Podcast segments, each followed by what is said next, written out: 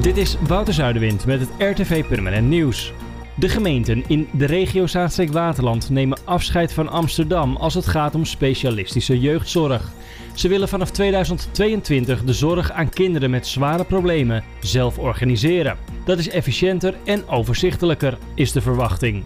De huidige contracten met aanbieders loopt per 31 december af. En daarna willen Zaanstreek-Waterland die zorg zelf regelen met de instellingen. Naar verwachting wordt in de zomer het definitieve besluit genomen.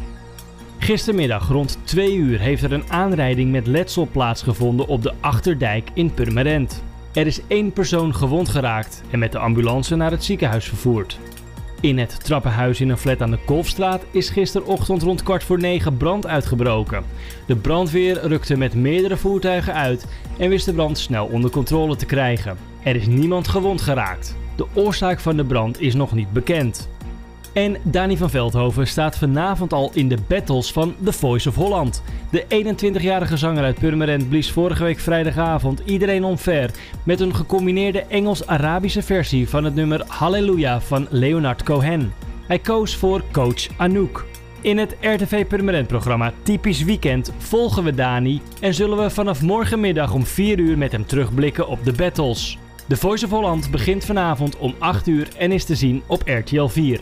Voor meer nieuws, kijk of luister je natuurlijk naar RTV Permanent, volg ons op de socials of ga je naar rtvpermanent.nl.